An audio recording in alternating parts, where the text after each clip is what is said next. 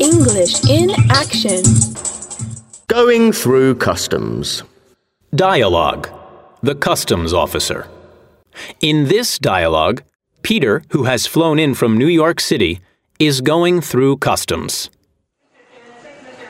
Hi, could you put your bag on the table, please?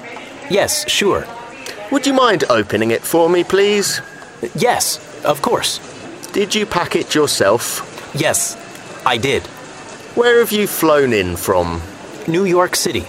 Is this your first time in the UK? Yes. Is there anyone else travelling with you? No. Can I see your passport, please? Yes. Uh, here you are. Okay. And what's the purpose of your visit?